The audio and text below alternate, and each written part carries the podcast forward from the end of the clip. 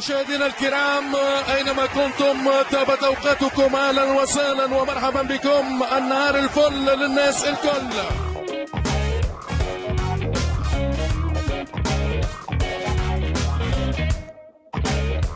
مستمعيني الكرام حبايبي أهلا بيكم معايا تاني في الحلقة تسعة من ملعوبة بودكاست. والنهاردة معادنا مع الجولة التانية من البطولة الأفريقية 2021 ونخش في الموضوع على طول وبدون مقدمات تعالوا نشوف إيه اللي جرى ومين المرشح لحد دلوقتي. يلا بينا نبتدي.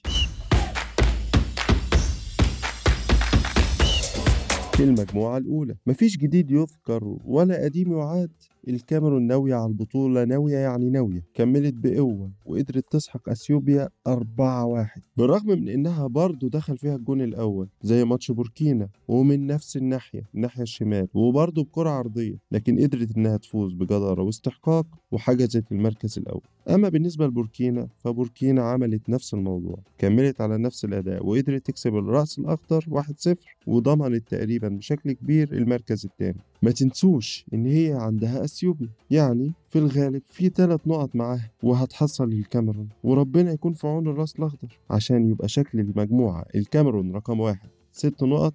رقم اتنين بوركينا فاسو. ثلاث نقط ومعاها الرأس الأخضر. بثلاث نقط برضو. وأثيوبيا bye bye. ودعت البطولة. المجموعة التانية السنغال وغينيا. بصراحة أداء السنغال لسه فيه بطء برضه في التحضير ودايما بيبتدوا على مهلهم قوي وكأنهم بادين بأفضلية 1-0 مثلا يعني عشان كده غينيا كانت أحسن في الشوط الأول وكان ممكن تجيب جول لكن انتهى الشوط بالتعادل السلبي الشوط التاني برضه السنغال أدائها بيتحسن زي الماتش اللي فات بالظبط. ضيعوا فرص منها فرصة بونا صار من ناحية اليمين دخل المنطقة وراوغ ووقع المدافع في الأرض وشاط في الزاوية البعيدة صاروخ لكن من جنب العرض في الدقيقة 66 وانتهت المباراة دي بأسوأ نتيجة ممكنة في كرة القدم عامة. صفر صفر. عشان يتأخر حسم المجموعة دي لحد الجولة الجاية إن شاء الله الجولة الثالثة والأخيرة ويفضل خروج زيمبابوي من المجموعة دي هو المفاجأة الأبرز في المجموعة. اللي خرجت صفر اليدين لحد دلوقتي ما عندهاش ولا نقطة. بعد ما خسرت من ملاوي رغم إنها كانت متقدمة واحد صفر وضيعوا جوان كتير جدا خاصة من ناحية إسماعيل وادي وكنجوة في الشوط الأول.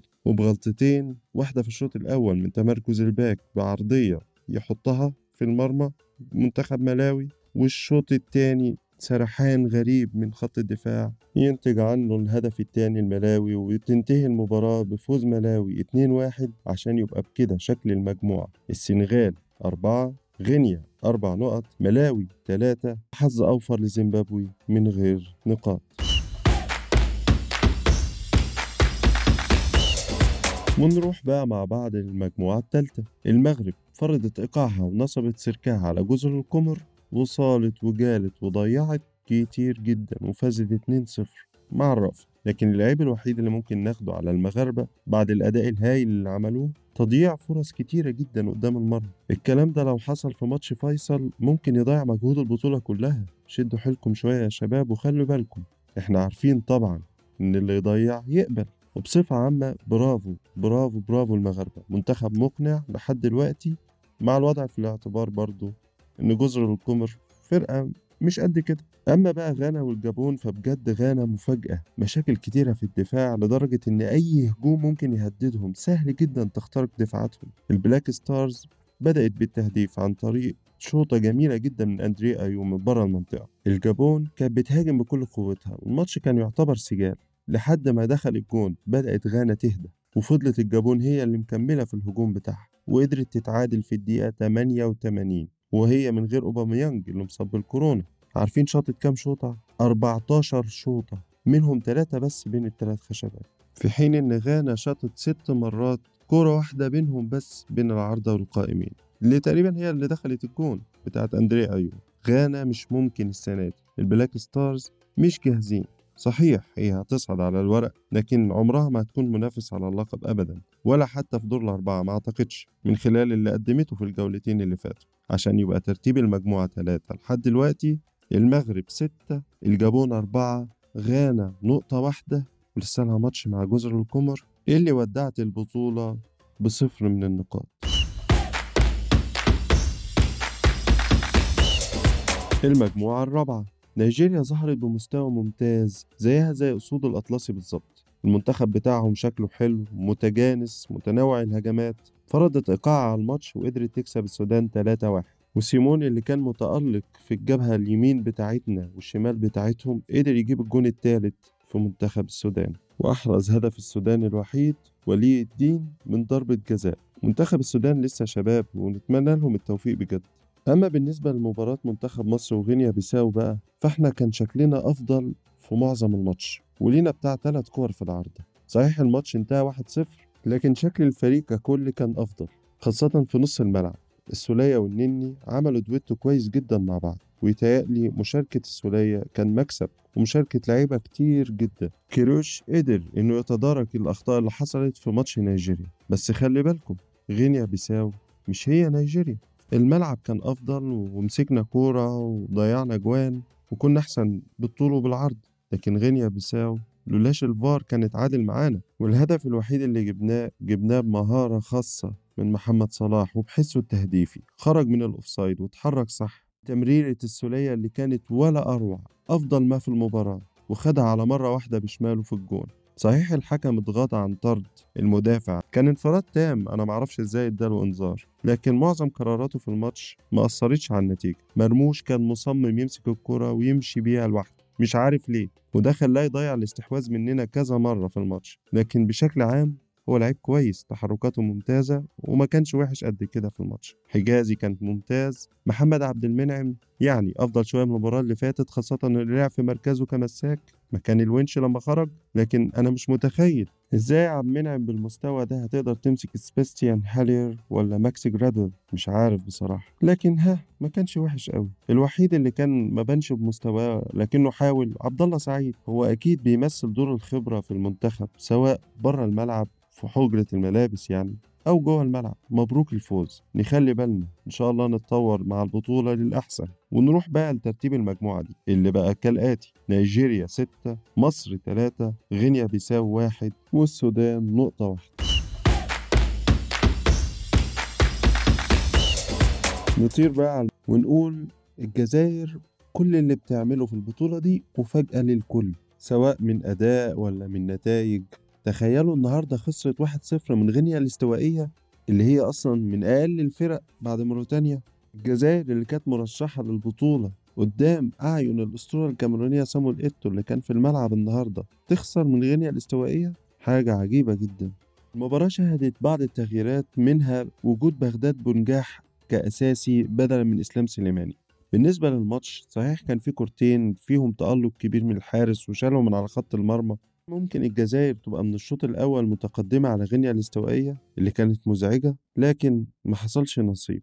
أنا عايز أقول إن غينيا الاستوائية عندها لعيب اسمه سيلفادور لعيب خطير. فعلا قدر يزعج الدفاع الجزائري النهاردة وشاط شوطة رهيبة عدت من جنب العارضة. رايسن بولحي ما كانش يعمل لها أي حاجة كان الجون مية في المية.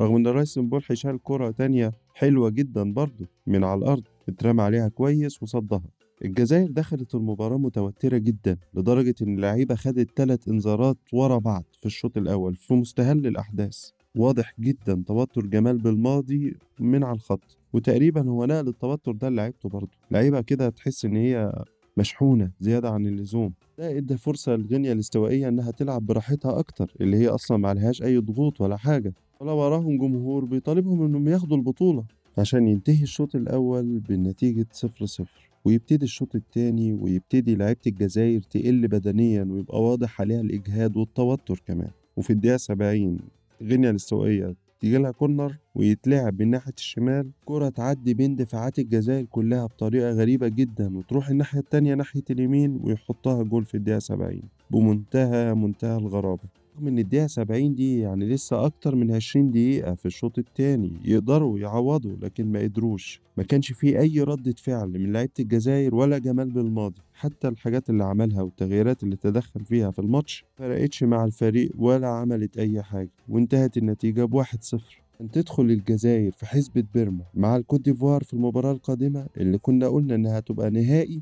لكن بصراحة على المستوى ده الجزائر فرصتها أقل من الكوت ديفوار.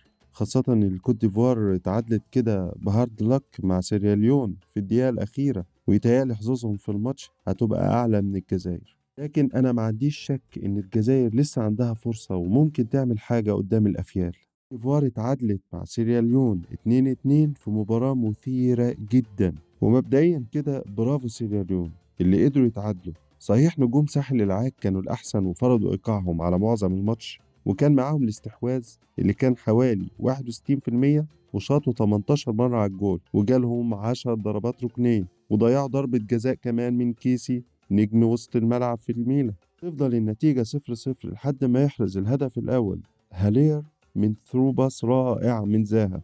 ينتهي الشوط الأول 1-0 للكوت ديفوار وفي بداية الشوط الثاني في الدقيقة 54 تقريبا عادل سيراليون بخطأ في التمركز من دفاعات الكوت ديفوار يستلم موسى جوه المنطقة ويلم ويعدل نفسه ويشوط قنبلة في الجون من غير ما حد يضغط عليه نهائيا عشان تبقى النتيجة واحد واحد. لكن بعدها بعشر دقايق تقريبا الفيل الإيفواري بيبي يشوط شوطة wow برجله الشمال معروفة اللي بيركنها في الزاوية البعيدة ويحرز الهدف التاني ويرجع تاني التقدم للأفيال. عشان بعدها يطمن لعيبة الكوت ديفوار للمباراة. وفي الدقيقة 93 في آخر ثانية كرة ضلة كده راجعة من المدافع تقع من إيد علي بدر الحارس بخطأ غريب جدا علشان تتعمل بالعرض لكمارا الخطير ويحرز الهدف التاني هدف التعادل في آخر ثانية في أحداث اللقاء. اللي عايز أقوله هنا إن هي دي الكورة. أنت بتجتهد وتخطط وتعمل اللي عليك لكن المفاجآت اللي من النوع ده ممكن تجيلك من أي حد حتى لو كان أحسن واحد في المباراة. وبكده يتأجل حسم المجموعة دي للجولة الثالثة والترتيب. يبقى الكوت ديفوار أربعة غينيا الاستوائية ثلاثة سيراليون اتنين والجزائر سبحان الله نقطة واحدة. ونروح بقى للمجموعة السادسة تونس وموريتانيا. تونس كانت طالعة من خسارة مالي الغريبة طبعا اللي كلنا تابعنا أحداثها واللي حصل من الحكم وتضييع البلانتي من وهب الخزري لكن نسور قرطاج صالحوا جمهورهم بفوز عريض 4-0 وكمان مع الرأفة التوانسة تفوقوا بالطول وبالعرض. في حين موريتانيا ظهرت ضعيفة ومش قادرة تجاري الريتم خالص لدرجة إن تونس أحرزت الهدف الأول في الدقيقة الرابعة بكورة من على حدود المنطقة متشتتة المثلوثي يخش فيها بيمينه ويحطها في البعيدة هدف ولا أروع. ومفيش أربع دقايق بس وهب الخصري يستلم جوه المنطقة ويجيب الجول التاني. زي ما تقول كده انقضاض. في الوقت اللي فيه لعيبة موريتانيا لسه بتدور وبتفهم فيه إيه أساسا. بدأ الفريق يعاتب بعضه ويحسوا باليأس بدري بدري. التوانسة ماهمش ساكتين. لسه بيلعبوا ولسه على نفس المنوال. فضلوا على الحال ده ورغم إنهم خلصوا المباراة 4-0 إلا إن كان في ضربة جزاء ضيعها المساكني. خبطت في القايم من تحت باد لك بصراحة وطلعت بره. لو هنتكلم على المكاسب بالنسبة لمنتخب تونس فهي كتير لعيبة كتير شاركت عودة الروح الجماهير مبسوطة عودة الثقة للعيبة لكن لازم نخلي بالنا منتخب جامبيا منتخب قوي ما هوش زي موريتانيا. طبعا لفرق الإمكانيات بين منتخب موريتانيا ومنتخب جامبيا اللي تقريبا عنده 21 لعيب محترف في أوروبا. المدير الفني لمنتخب موريتانيا لسه مستلم المهمة مفيش حاجة بسيطة. ملحقش يعمل أسلوبه ولا يفرض لعيبته على المنتخب ولسه المنتخب بيعيش فترة إحلال وتجديد. يعني يا نصور قرطاج خلي بالكم قوي من المنتخب الجنبي في المباراة القادمة إن شاء الله. أما مباراة جامبيا ومالي فالصراحة برضو مفاجأة. واحد واحد. الجميل في الموضوع إن جامبيا أول مرة تشارك في تاريخها في البطولة الأفريقية. وقدرت تعمل المستوى ده وتجمع أربع نقط من مجموعة قوية زي دي. منتخبهم بيتميز كعادة منتخبات أفريقيا بقوة وسرعة وتنفيذ الضربات الحرة الرائعة لدرجة إنهم ليهم كورتين واحدة في القايم وواحدة في العارضة في الشوط الأول كان ممكن يتقدموا بيهم على المنتخب المالي. اتركنوا بطريقة احترافية جدا من لعيبة المنتخب الجنبي والله. الماتش كان معظمه سجال لحد ما جه في الشوط الثاني إبراهيم أكونيه وسجل الهدف الأول للمنتخب المالي لكن ما لحقوش يفرحوا لأن بعدها بعشر دقايق وفي الدقيقة 90 أو في الدقيقة 89 يحرز المنتخب الجنبي برضه من ضربة جزاء.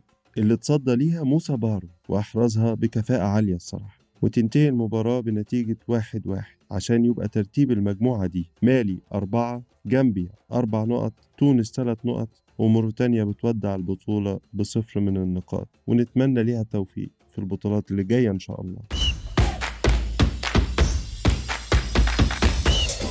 إن شاء الله معادنا مع الجولة الثالثة والأخيرة في المجموعات النهاردة بإذن الله الاثنين الكاميرون والرأس الأخضر في نفس التوقيت مع بوركينا وأثيوبيا الساعة 4 العصر. وبكرة إن شاء الله الثلاث. الساعة 4 برضه زيمبابوي وغينيا وملاوي والسنغال والساعة 7 هيكون في المغرب والجابون وغانا وجزر القمر. يوم الأربعاء بإذن الله غينيا بيساو ونيجيريا ومصر والسودان الساعة 4 وأخيرا يوم الخميس تختتم الجولة الثالثة والأخيرة لمباريات المجموعات بسيرياليون وغينيا الاستوائية والكوت ديفوار والجزائر ودي المباراة المرتقبة والناس كلها بتستناها. إن شاء الله الساعة 4 والساعة 7 تلتقي جامبيا مع تونس.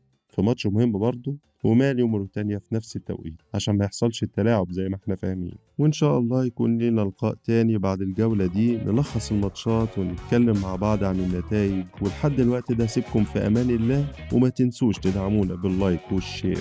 وفولو السبوتيفاي ولصفحتنا على فيسبوك محمد القاضي في ملعوبة بودكاست. سلام.